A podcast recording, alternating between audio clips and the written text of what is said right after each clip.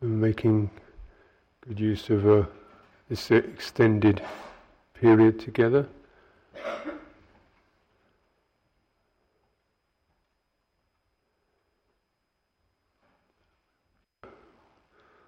Our qualifications of a re- retreat center is somewhere where you you don't go in, you don't do all your old stuff, really, uh, or you know your most obvious old stuff.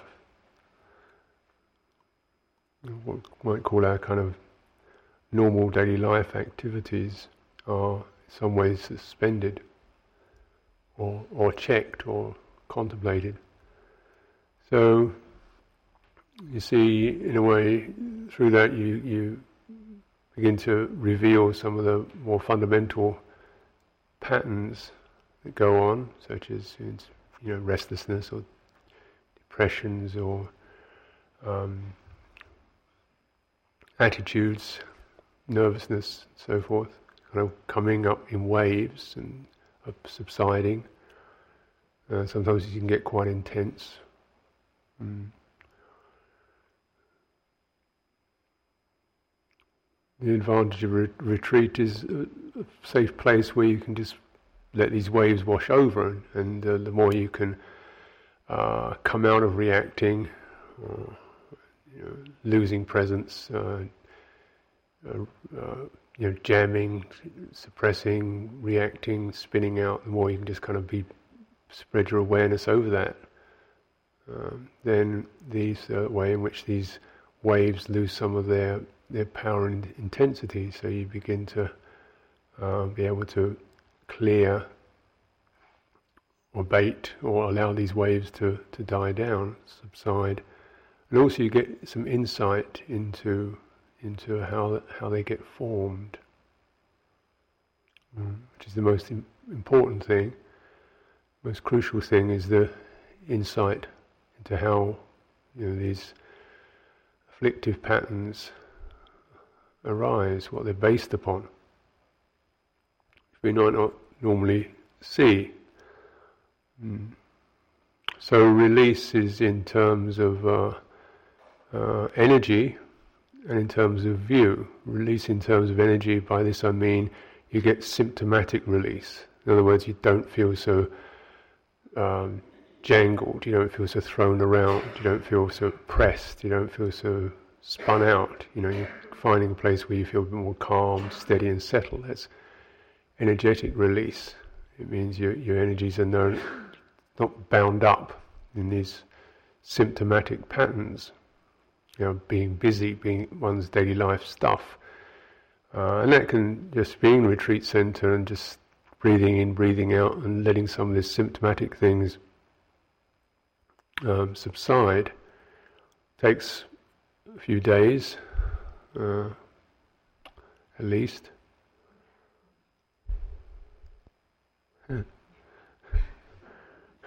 Any day now.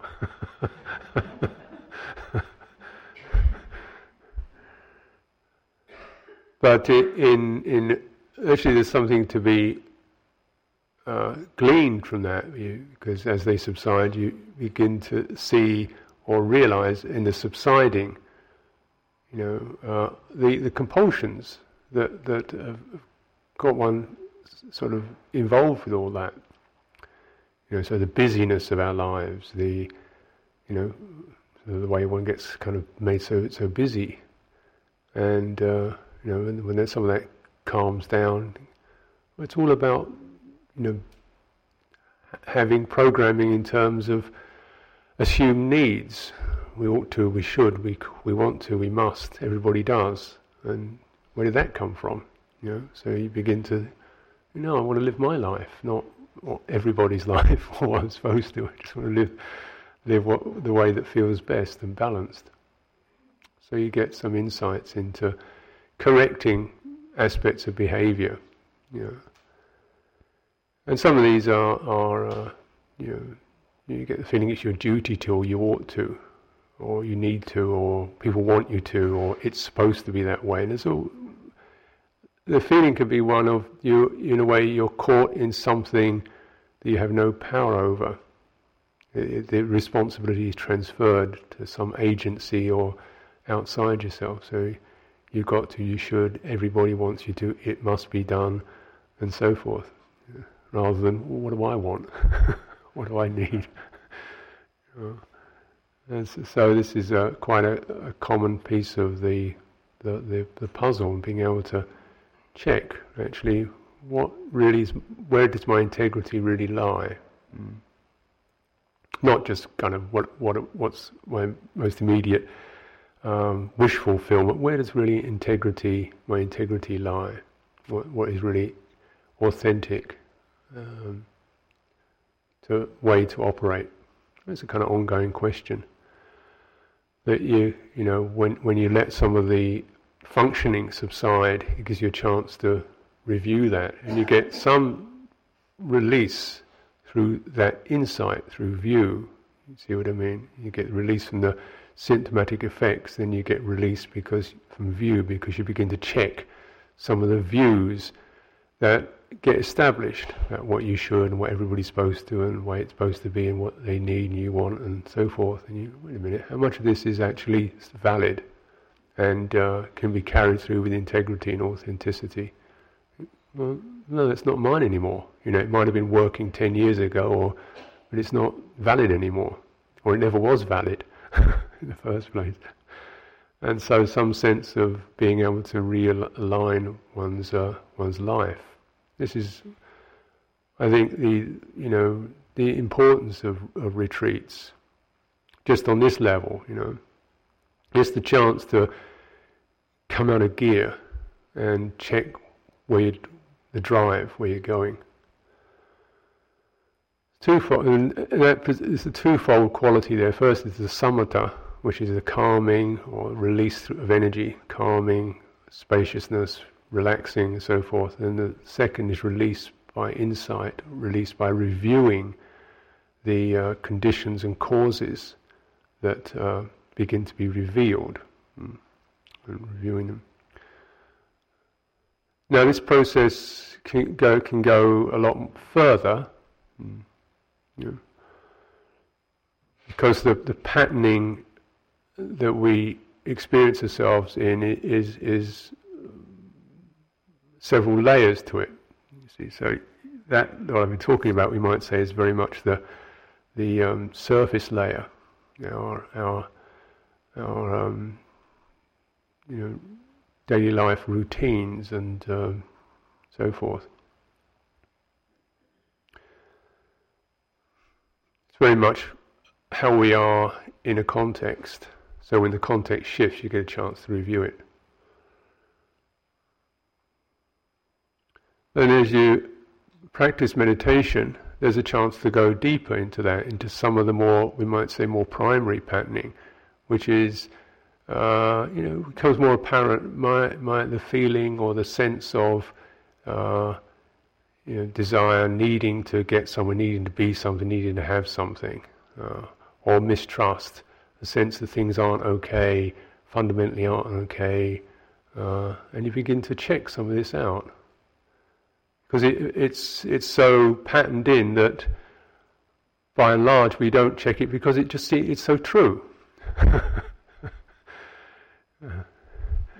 So the, this patterning sankhara, the way it operates, the Buddha described it as uh, avijja paccaya sankhara, sankhara paccaya vijnana, vijnana paccaya namarupa, which to to try to tease it, the meaning of that is because of this loss of presence, loss of truth, loss of actuality, loss of of, of real uh, peaceful reality, if you might say. You know, when you're steady and there's no drives, you're not being pushed around. When you just at peace, which may be momentary or something we've rarely ever experienced.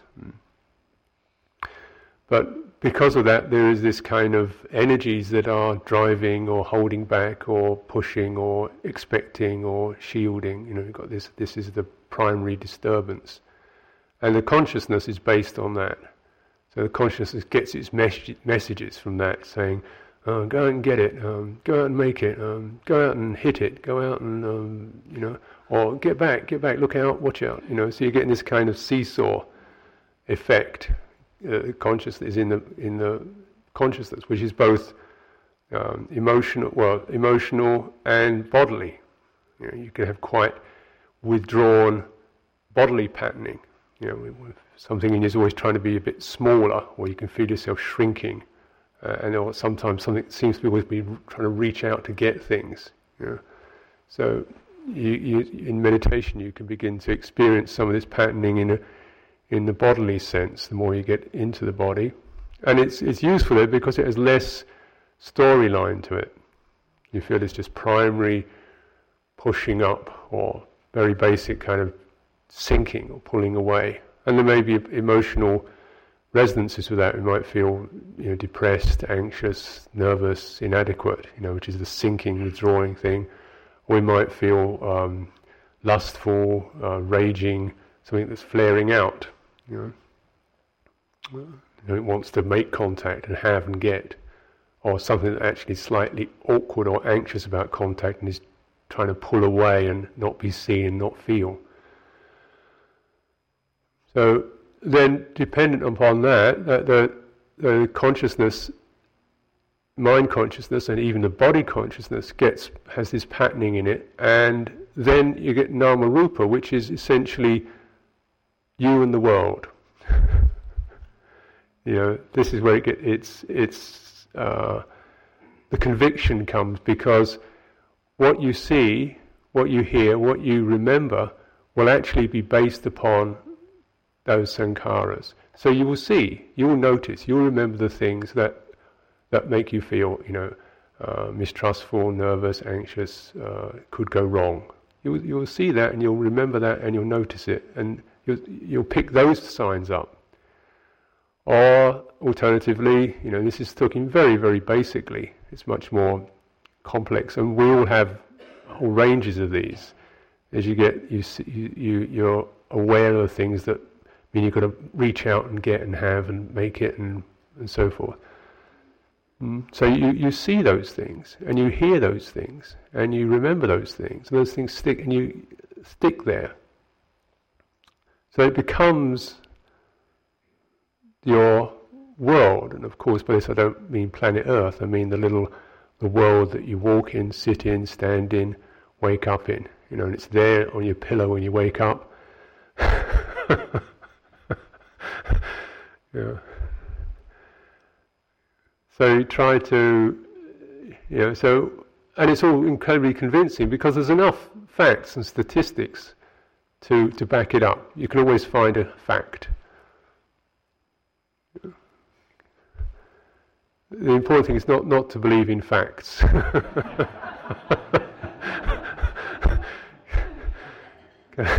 Because our mind is very good at, at generating facts. You know, you pick selective picking, and then you, you create. Well, the mind creates facts, and we all see how this is done in in media and in politics and advertising and so forth. And it, it's easy. Conviction is easy. You just pick the right numbers and and and so forth, and it builds up. Uh, also, there's that's that's the rupa, you know, this, and then nama is is the knowing or the the um, impressions or the subjective quality of that, and the two are are connected. one aspect of this subjective quality is is another level of sankhara, which means part of that subjective experience is the impulse that gets generated in more specific detail. Yeah. So specific forms of inclination, withdrawal, um, choice, volition, intentionality. So we get, we. We, that's going for us. So and so this is this, um, and then this so this continually reconditions consciousness, as you probably recognize in in meditation experience, you know, you may be sitting there, and there's nothing much on the screen, a few little things floating by, and then something comes in, bling, bells ring, and um, it starts conditioning. You know, it's got so, it's got some it's got some uh, magnetism in it, and it catches, it snags.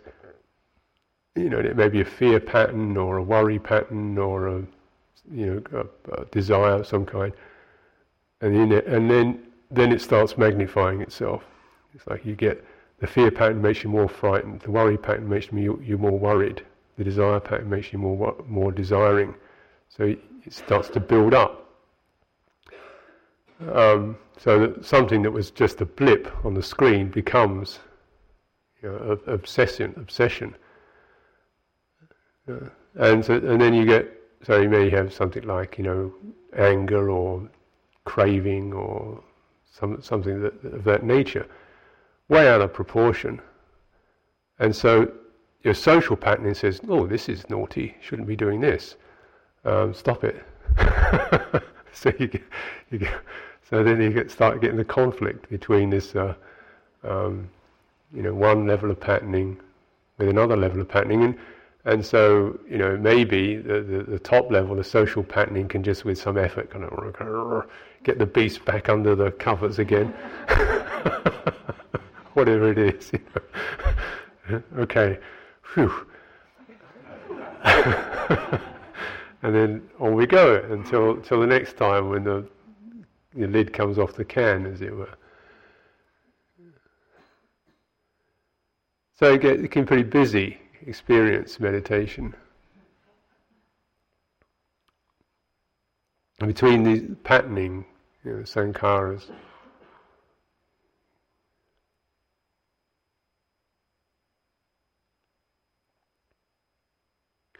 Liberation in terms of, of energy is to how do we, um, you know, these, how do we release some of this uh, intensity, some of this tangle, some of this um, con- inner conflict?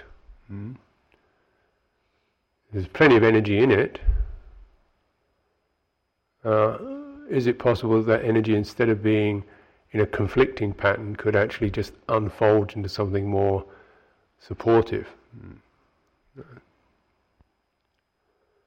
So sim- simply speaking, up to now, we've just been talking about um, you know having a point, the body, breathing in the body. You know, so you hold. There's your mooring post, and then expanding awareness over over the pattern, so you can feel the um, you know the anger or the intensity or the stress or whatever it is, you know, as a, as a presence, and just uh, instead of reacting to it from the socialized perspective, it's, it's not, it's, clearly this is not what you wish for, this is not good, this is not good news, but that isn't going to isn't going to be that idea isn't going to stop it. Yeah. So to be pragmatic, actually, that what is so uh, um, counter to our socialized responses to this stuff is instead of, well, let's close up and stop it and push it away and make it go away, is, well, let's just really open up to this one. But not open up in order to, to obsess with it and, and um, add to it and create more, but just to get some space around it. Um, feel into the textures, feel into, until you find around whatever that pattern is, there's always a basic um, stability. So you come out of the lost state where you you just get into patterning and patterning and patterning and counter patterning, the avijja, where you lose connection, you lose presence, you go into a, a social pattern or reactive pattern or a primary pattern such as getting depressed about my anger or getting angry about my depression or whatever it is, you know. So you get it. Come out of that, which sankharas, they they lose you. You, you get lost in them awareness gets lost in them. And that's the fundamental root of it all, avijja, loss of clarity. Hmm. We do, so it's not loss of goodness or it's loss of clarity, loss of seeing.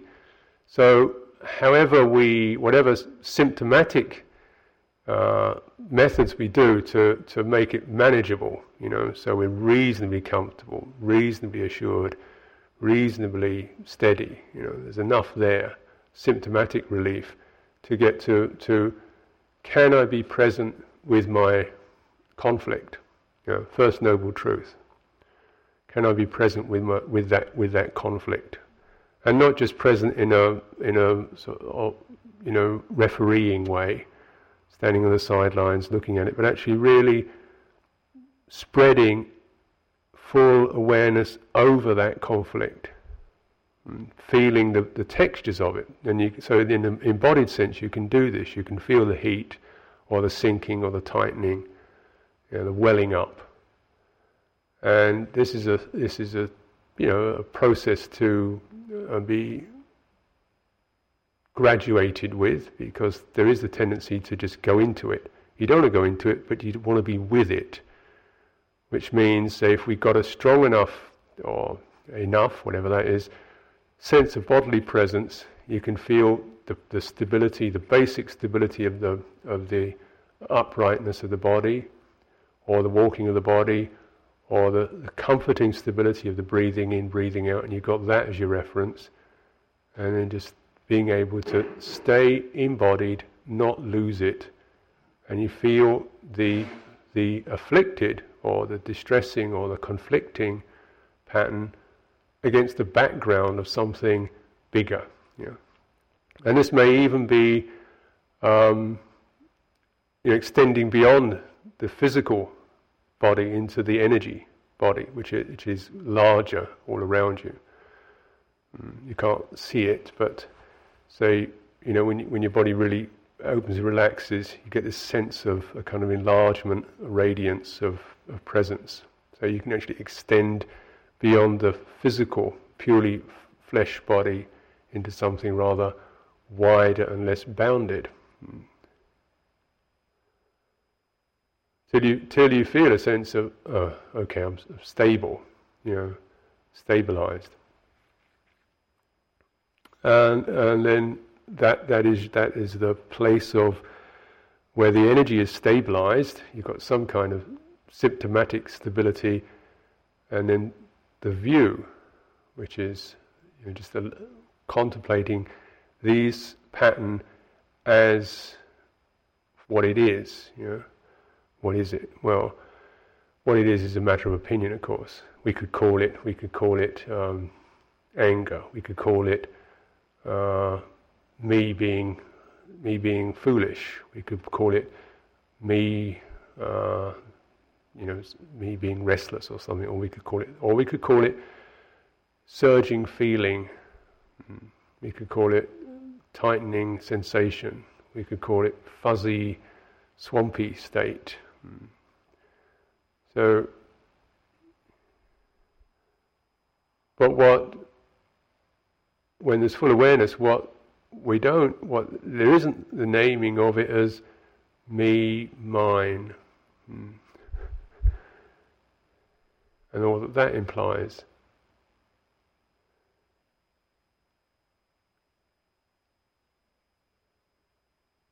So this is the, one might say, this is the hinge point of release through view, through insight, is you see it as it is.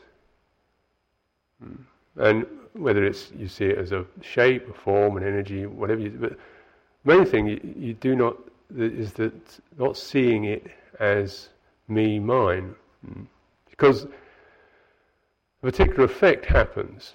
First of all, um, anything you call me and mine, there's a particular kind of tightening around it. Know if you notice this. You go into somebody else's house, mm-hmm, somebody else's house You go into your own house and look at the curtains. um, you know, somebody else's car gets hit. At their car. They don't make those Buicks very strong these days, do they? you know, your car gets hit. Hey, idiot. You know, my lovely sedan. It's, it's, it's, different, isn't it? We all recognise that. And so there's, there's a lot more intensity around me, mine, where it's much more reactive. So there's, a, there's we might say, you might not be, get this, but there's a kind of energetic tightness or tension or charge around me and mine. And you can actually kind of can feel that. But what is what is probably more evident is a lot more reaction occurs around that. A lot more worry, fear, um, need occurs around that particular naming. Hmm. So this is how naming conditions form. You know, what a thing appears as depends on how you name it. And when it's named as mine, it's got a lot more weight and intensity than if it's just there it is, you know. This naming is not obviously not just a verbal process, it's an emotional process of of of, of holding, of clinging.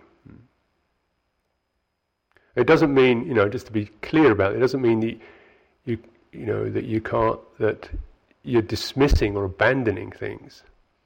That's not me, not mine, just doesn't matter. No, no, that, that's not it. It's, it's the release from clinging, not, the, not um, abandoning or, or dumping or, or shutting off. Mm. So things in a way suspend. It's just there it is. Mm. This is the beginning of the release by, by view. And it, it also, it, so it definitely has an energetic result. Oh, it's just that. Struggle stops. It's just that. I don't have to. I don't have to whatever I'm supposed to have to do or not do. You know. Uh, uh, so that that really is is um, the release. Is that then things start to shift and move. And it's just important to keep that, that quality that you, one detects in the, in the moment of release, just keep that there because otherwise, you know, it shifts a little bit and then, oh, that was good, I did that, that was really good, I got it, and whoops, you're in, one has got in there again, you know. Uh, so, so the Buddha said one should not cling to any patterning at all. Know. This is his recommendation. He said there's not a single sankhara that to worth clinging to. Doesn't mean it's you know that, as I said, that you destroy them or get rid of it. Not cling to them. Then they can operate more with terms of wisdom, compassion, balance, measurement, appropriateness, rather than from some unspecified, strange compulsion that just throws them up throws them tainting, colouring your world. We can live. We could live in a free world, and it isn't going to happen. The politicians aren't going to do that for us. That's for sure.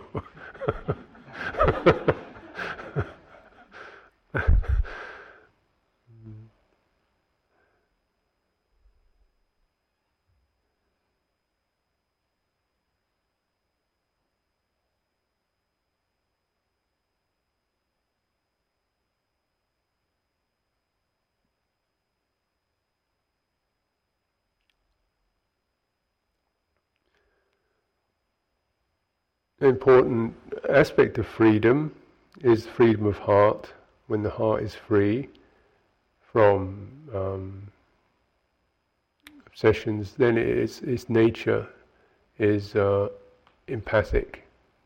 It's what that's what heart sense is. It's basically an empathic quality, isn't it? I mean, it resonates, and the the empathies are are to do with um, inclination towards well-being.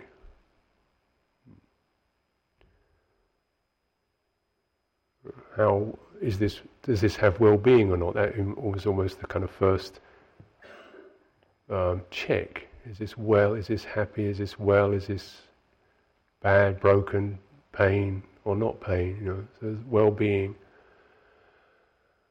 Um, so this is where the, the what's called the sublime states, metta, karuna, mudita, upekkha, arise quite. They're natural responses of a, an unobstructed heart. The natural responses of an un- unobstructed heart, heart that isn't um, defending or, or nervous or guilty or hungry. Because then when, when it's, it's not caught up in that, it's, it's freed to that extent where it can just do what it's supposed to do, which is feeling out uh, things in terms of their uh, health, their well-being, um, that kind of sense. So we we all have that. It's not something that we don't have. We can all experience um, the wish to provide nourishment of some kind. It's food, um, care, um, love, attention. Something in us has that register. Yeah. And, and when we can do that, we can do that freely, we feel, I feel this is, this is the one I want to do. I want to do this, you know, this feels when I feel real, you know, I'd like, I want to do more of this stuff. you know, because it just feels very, very clean and very straight, you know, obvious. And uh, the other, this is metta. Karuna is the quality that um, um, protects. It's a, more like a. The image that sometimes uses the metta is the mother um, feeding the baby, and karuna is the mother just look, baby's lying asleep, the mother's keeping an eye on it to make sure it's okay. You know, so it's a little bit more space there, uh, and the sense is more of surveillance in a in a may no harm come here. Obviously, they they are have a lot of similarities. Mudita, the appreciative joy, which is we can just rejoice. Sometimes we forget this one. Uh, we can just enjoy, appreciate the quality of things, celebrate enjoyment, appreciation of the, the goodness. The image here is of the of the parent seeing their child grow up strong, you know, and well. Oh, it's good. I feel, you know. In other words, it's the other, the goodness of the other that one feels pleased by. That's very connected, isn't it? Uh, and upekkha is, as you probably, if you've been a parent, you recognise this this stage is when the, they're between about the age of 16 and 25. Think, oh my God, no, oh, no oh, oh, well, you know, and you go through this, and then you think, well, it's just doing what it has to do, I guess. but you still have a sense of, of some, you know, connection and concern. But you realise, well, the person has to do their own learning and go through their ups and downs. But it doesn't mean you're, you're indifferent. It means you, you have a sense of an emotional spaciousness to allow that. And, uh, you know, you still have a sense of care, but you're giving them the space to, to be what they have to be. Um, ups and downs, karma working itself out. And, you know, I would imagine parents, and I suppose I experienced something, to a certain extent, something similar in, in, in, in uh, teaching and training um, people in the holy life. You know, recognize actually you've got to you've got to step back and let them do what they have to, even know you know, because it's it's and you can't protect and you can't um, you can't stop them getting hurt and you can't stop them making mistakes and you shouldn't because it's in a way you, you infantilize people. But at the same time, it's not well, who gives a damn? But a sense of you know, I feel that, and uh, but I'm, I'm prepared to feel some of the, the concerns and and not expect you to to dispel them for me. so it's a very generous uh, spaciousness of upekkha. And we, we all have those registers in, in our in our hearts, and uh, naturally, uh, we, they get uh, confused. So metta becomes a source of when it's not uh, when it's that register is not clarified, is not clear, is not full awareness, then projection happens, which means that that um, rather than the, the metta is, the, is the sense of love becomes uh, attachment, holding on somewhere or another. You know, and uh, compassion becomes worry, worry and uh, and sorrow. And mudita, uh, appreciative joy, becomes a kind of um, naive giddiness, you know. And uh, upekkha, equanimity, turns to indifference. So these are called the near uh, enemies. No, the far enemies. And the near enemies are obviously metta. The near enemy, the far, the near enemy of this is um, ill will. You know, it's an immediate opposite. But you also have these more subtle distortions where the loving kindness becomes a sense of holding on. Mm.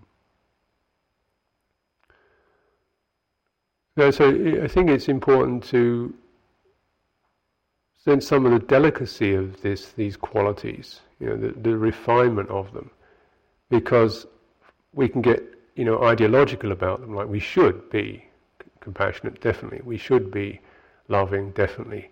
Uh, it would be nice to be appreciative, and well, I don't know about equanimity, but you know, they they get ideological basis, and then we can actually start to try to produce them. And whenever we try to produce them, we we well, not whenever, but it may be the case that when we when we try to produce these, we go to our secondary patterning, a social patterning, which we start to be nice to people, because you know, we should be nice to people, which is better than I should be nasty to people, I guess, you know. But you see what I mean? So that instead of that just coming from a place of, you know, clarity and connection, it comes from a place of this is what I'm supposed to be. Yeah. Um, so it's it's coming from the more the socialized, conditioned perspective than something that's more innate.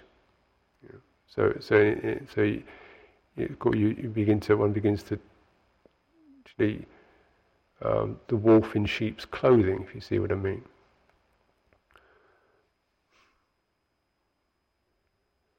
Compassion becomes a sense of sorrow and worry, and nervousness. You know, everything's mistrust, you see what I mean. Um, so, and the telltale sign of these is that when we when it's coming from those places, there's always a sense of some agitation with that. So, you, one of the telltale signs of of the distorted sankharas is they're accomplished by agitation, tension, stress, and dukkha. So when those subside, so the Buddha certainly manifested and advocated these qualities. But the Buddha wasn't kind of rushing around going, oh, I've got to help people, make sure it all works. And, you know, the world's going to fall apart without me. you know, so it wasn't coming from the, I'm supposed to be a Buddha and Buddhas are supposed to be good, good you know, and nice to people you know, when you read the Buddhist sutras, sometimes the Buddha wasn't very nice to people at all, actually. On one level, you know, misguided man, have I not told you? You give people a real trouncing. Um, one would hope that it was not coming from a place of hatred so much as just, you know, this needs this needs to be firmly, clearly pointed out, you know. Uh, and you didn't get it the first time, so look, you know, get with this, yeah. Because if you've taken me, you know, as your teacher, then it's up to me, you know, you've asked me to point this out, so I will. Um, so that, that can be that kind of sense of, on a social level, pretty firm, even quite cool. Um, you know, from what might say the social patterning is not lovey-dovey or flowers and roses. But the primary patterning is this is for your welfare. Know, the heart extending for this is for your welfare. The Tathagata teaches for the welfare of beings. Um, and some lovely things, you know, that talk of the Buddha's uh, compassion and love in uh, very, very straight, unsentimental ways. You know. um, you know, I remember very simple things, like him saying, um, if this path were to cause you suffering and pain, I wouldn't teach it to you, but because it takes you to happiness and joy, I teach it to you. you know, if you couldn't do this practice, I wouldn't teach it to you. Because you can do this practice, I teach it to you. There's a real sense of, you know, I know this is tough, but it's really, you can do this. You can do this. You have the capacities to do this. You're a human being. Don't believe in those secondary, you know, patterns of personality. You've got you've got the requisites there, um, and it's up to each of us to kind of trawl down. It, to my mind, it is a kind of descent through the through the layers and layers to something very primary, which which almost speaks for itself. Yes, this is what I am. This is what I, this is truth. This is this is right, and it's whether anybody else gets it or not. That's their issue. But this is where I, this is where I'm at. So it's not it's not socializing. I mean, in other words, it's not. I want everybody to believe this, be convinced by it. You know, I want to have a thousand disciples and create new world religion. So when you, you know, sometimes religions are like that, aren't they? They survive by just convin- con- continually convincing themselves of how right they are. And if you've got to go around doing that, you know, where, where's the conviction? Mm. So in the Buddha's equanimity, when he was saying, well, this, uh, I've done what I can, and uh, some people get this, some people don't. I have truly done all I can.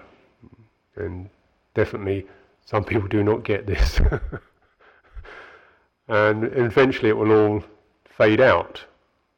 And that's, that's the way it is. And then it will disappear, and then another great teacher will have to arise and clear it again. So a sense of equanimity wasn't trying to make something last forever, or everybody's going to get it because that's that's the that's the socialized patterning, isn't it?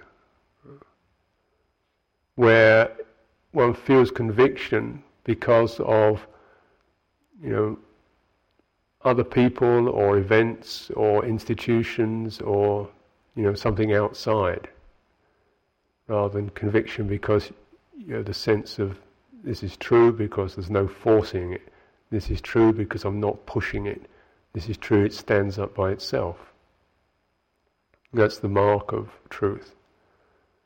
Mm. It has no requirements.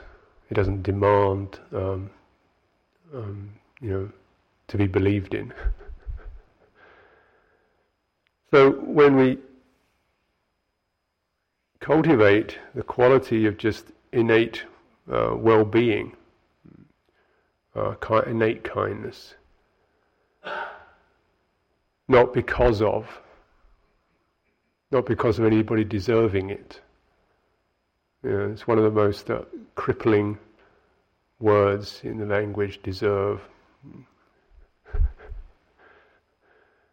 yeah, it's it's uh, the because when one there's no attachment to the form, behaviors, relationships you know, with other other beings or oneself, then freed from that, the heart naturally sees or experiences the lovable.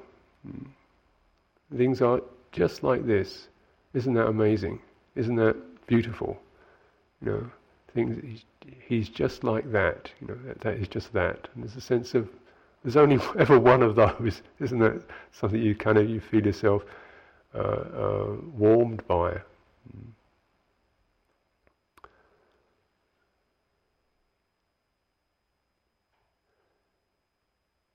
So it's this, this sense of anatta or non-self actually is able to release the obstacles that make our lovingness, our heartfulness confused, uncertain, you know, reaching out, uh, uncertain, awkward, embarrassed, uh, wanting, uh, you know, that kind of qualities that, that the heart is trying to express itself and it can't find a way to do it because of this, this patterning getting in the way.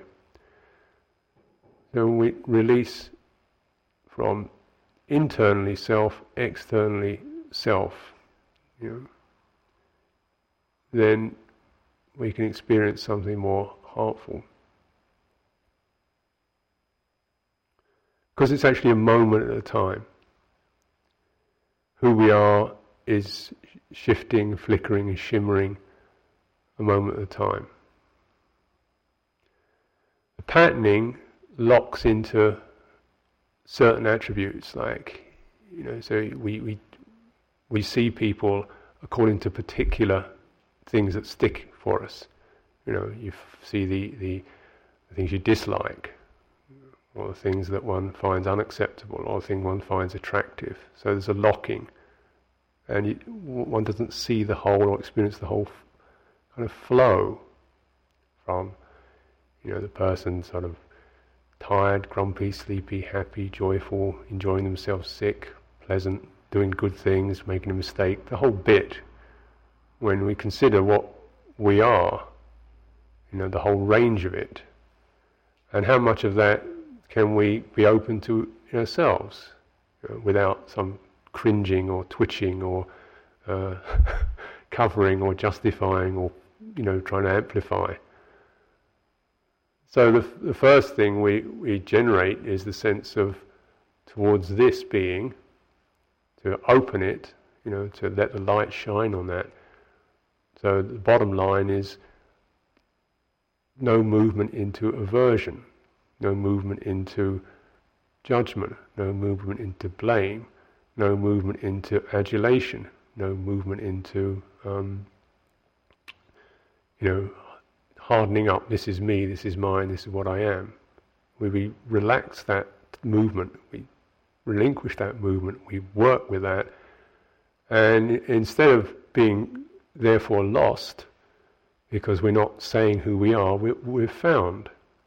That's the interesting thing. When you stop that reaction that keeps telling you who you are or what you should be, there's a sense of, ah, you know, you, come home to a deeper sense. Because the avijja, sankhara, stops or checks or is, is checked or loosens. And what remains is presence, um, awareness, um, intelligence, if you like, sensitivity, um, some, something that's you know, it's there. There it is. Um, so it's not a loss of being that occurs with non self, it's actually a return to presence.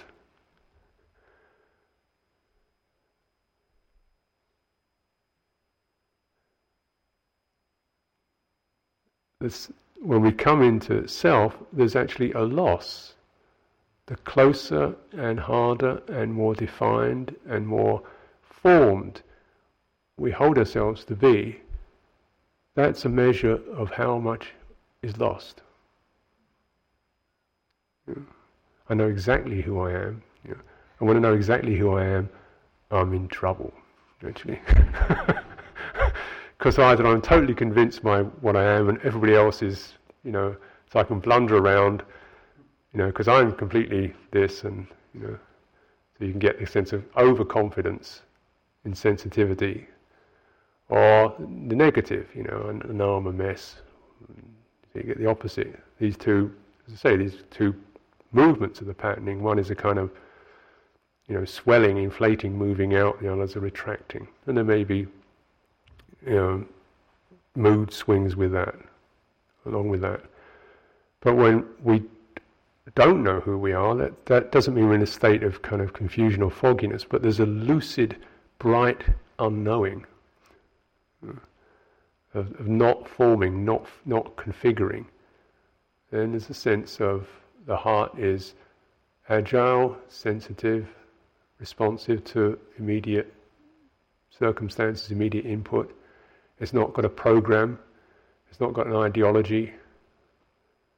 Uh, the thinking mind can come in and operate rather than just be, you know, jamming and blathering away uh, and so it can steer, which is what it's supposed to do. And there's a sense of um, presence, embodiment, which is not a matter of flesh and bones. It's a matter of uh, there's a place, you know, there's a groundedness. So let's remember again, the embodied mind is not. I don't mean the flesh and blood body. I mean something that is often accessed through penetrating the experience of the flesh and blood body. But it is not the body, it's the embodied mind, and that's where we feel at home, ground, steady, nothing to defend, nothing to prove. There's that quality. Inner strength is what you get from embodiment.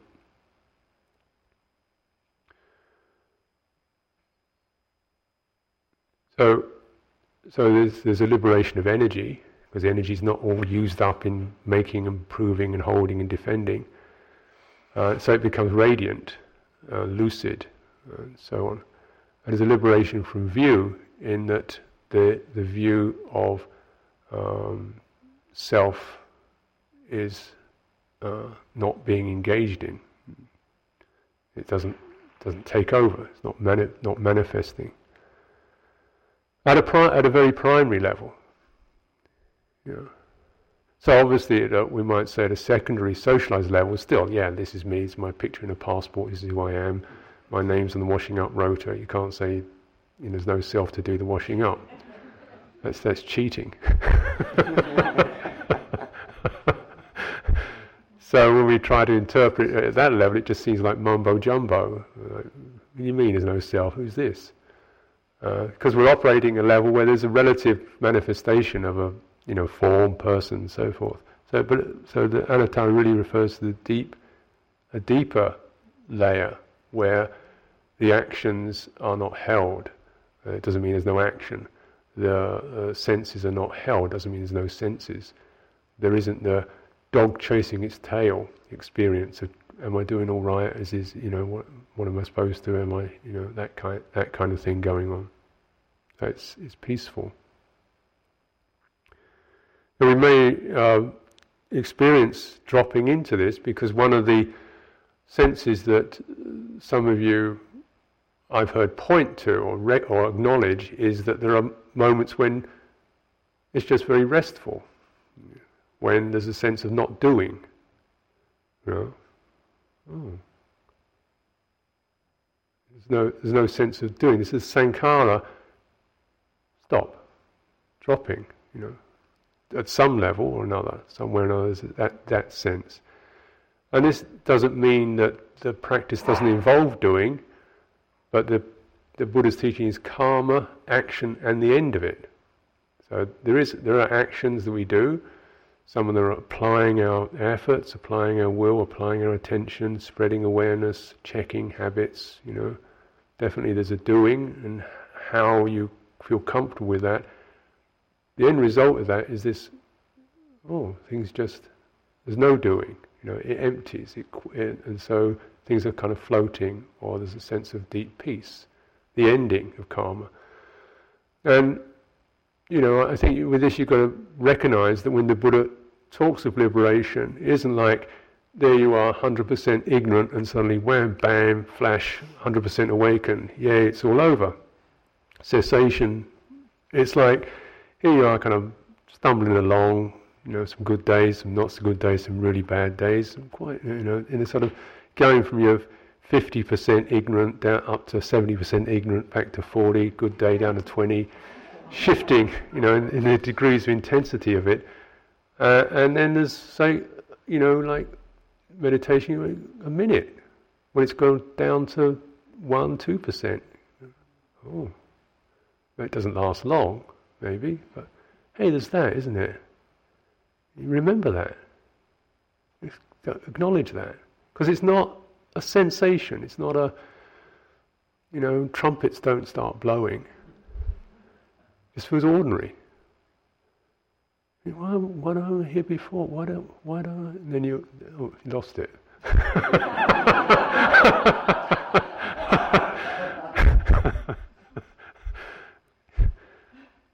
So it's something to just kind of acknowledge in terms of, of uh, there's an energy there, what I call an energetic reference. The energy suddenly goes from into a place of oof, released and calm and clear. And it's not just the calm of, of an easy, tranquil rhythm. It's more re- release calm. Anyway, you, you, I'm sure you experience this from time to time. So there's that reference and then learning to refer to what's it, what's being, what's it like when we're lost, when we, what's the moment we recognise we've lost mindfulness and awareness, so sort of spinning, and then the patterning of anxiety or um, you know fantasies of some kind or another, and then maybe some moment waking up, then a bit of blaming and punishing going on. So, so what's happening is is when you, you lose it, you get the primary loss or the primary patterning. So you moves into one's reaching out bit, or there is the movement into the reaching out, or the movement into the withdrawing. And then the secondary patterning comes in. You shouldn't be doing that. You know what's happening. So, you, so then, then okay, the secondary patterning says meditate or whatever it is. So you come back in on that one. Um, the problem is that it's actually one is compounded. So you, have got the, the basic thing hasn't been really resolved. Just put another layer on top of it. My meditating self comes in, and as a quick review, at my meditation has gone a, a messy again and then decide to do something about it. Know. Which, you know, is not entirely inappropriate. But it's okay when we're dealing with kind of just purely circumstantial topical things. You know, like, like just the busyness, the flusteriness, and just just just just relax. We just just you don't need to think about that now. Tomorrow will do. You know, so you're kind of blowing away the dust. Because when it's just circumstantial uh, conditioning, then you can dispel it from that particular place. Right? You are okay, you put that aside, you did switch the gas off before you came, you know, you did have to give the dog, somebody else look after the dog, fine, stop worrying, okay? Oh, yeah, yeah. So that's when we say topical, or you're really tired and worn out and uh, feeling exhausted. And so you say, okay, well, just take a rest now, or pull yourself up, open your eyes. This is all fine. You're dealing with that particular part of conditioning. Then you come into, it's not entirely clear, but you come into something that's a little less topical, that may have a topic to it, but it's got a kind of very powerful, repetitive swelling up. Like you keep going there again and again and again. It's kind of hypnotic. It catches and it's again, and it feels big. And this, even though it may have a topical thing to it, like you know my mother or my dog or whatever. Actually, you know, this is um, you know mistrust or fear or anxiety or you know. So so you begin to okay, can I really just be aware of that? So we take the thing is to take away the, the topic and try to go to the, the emotion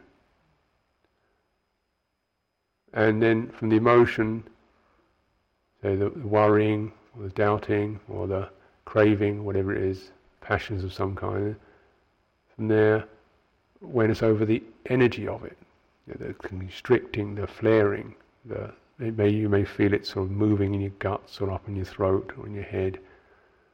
Okay, spreading awareness over it, and then breathing in, breathing out.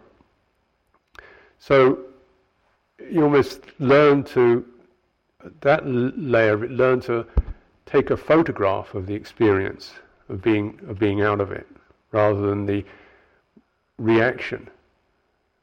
You know, reaction, oh, wrong, stop it. You know. That reaction is has some use to it. As a, as a so if you're really about to do something uh, unskillful, stop. This is not on. Yeah but we aim to cultivate so that this topical, immediate level is something that we are have worked through. It's no longer uh, really alive for us. This is the point of, doing a longer retreat. So you come down to much more fundamental patterns of uh, anxiety, um, needs of various kinds uh, that come welling up generally with some, you know, history stuck on top of them. Uh, and then the practice, as I said, is to just put aside the story and go to the, the, the mood, the feeling, and then the, the, the energy of that, the pressure of that. Expanding awareness over that. Um, so it's like we just hold the space.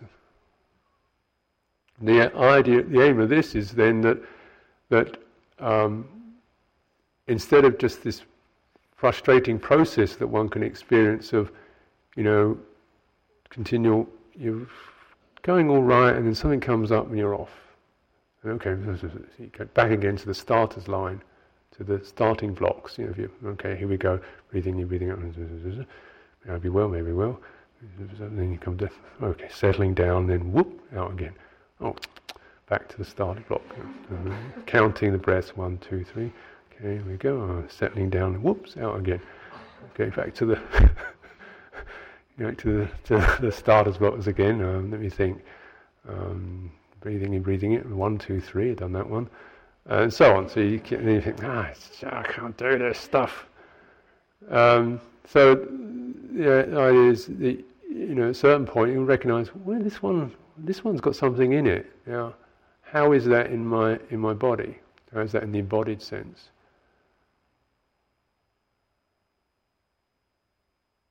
May take a little moment or two. So we don't try and rush out of it.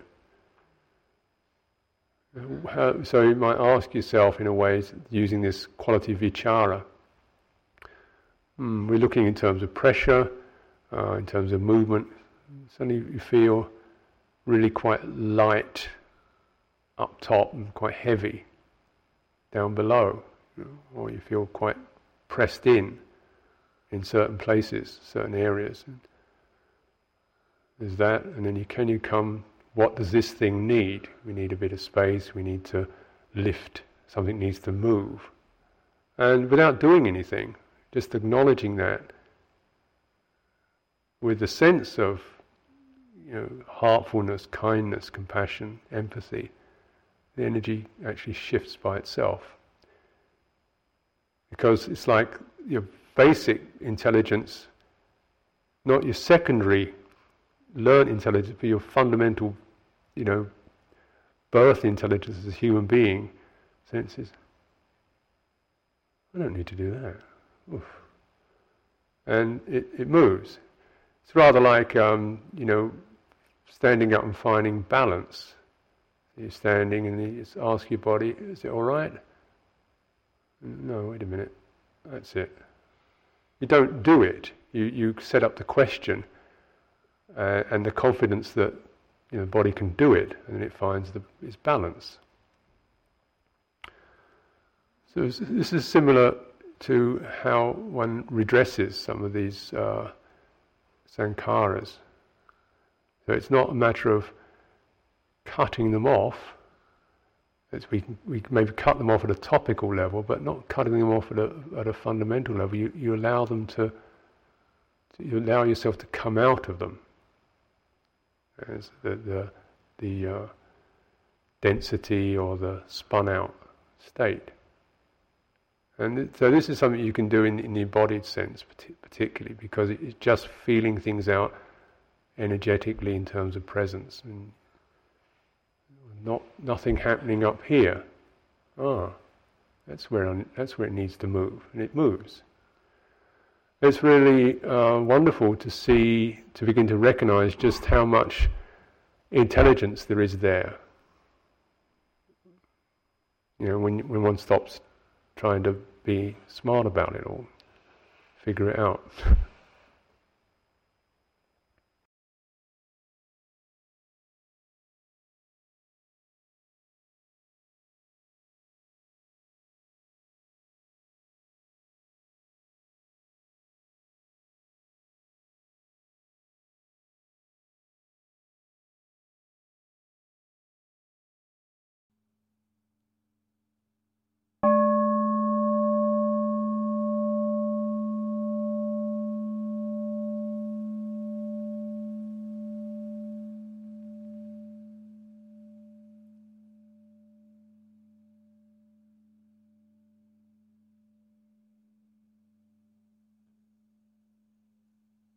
talk was given by Ajahn Sucitto at Insight Meditation Society on April 27, 2005.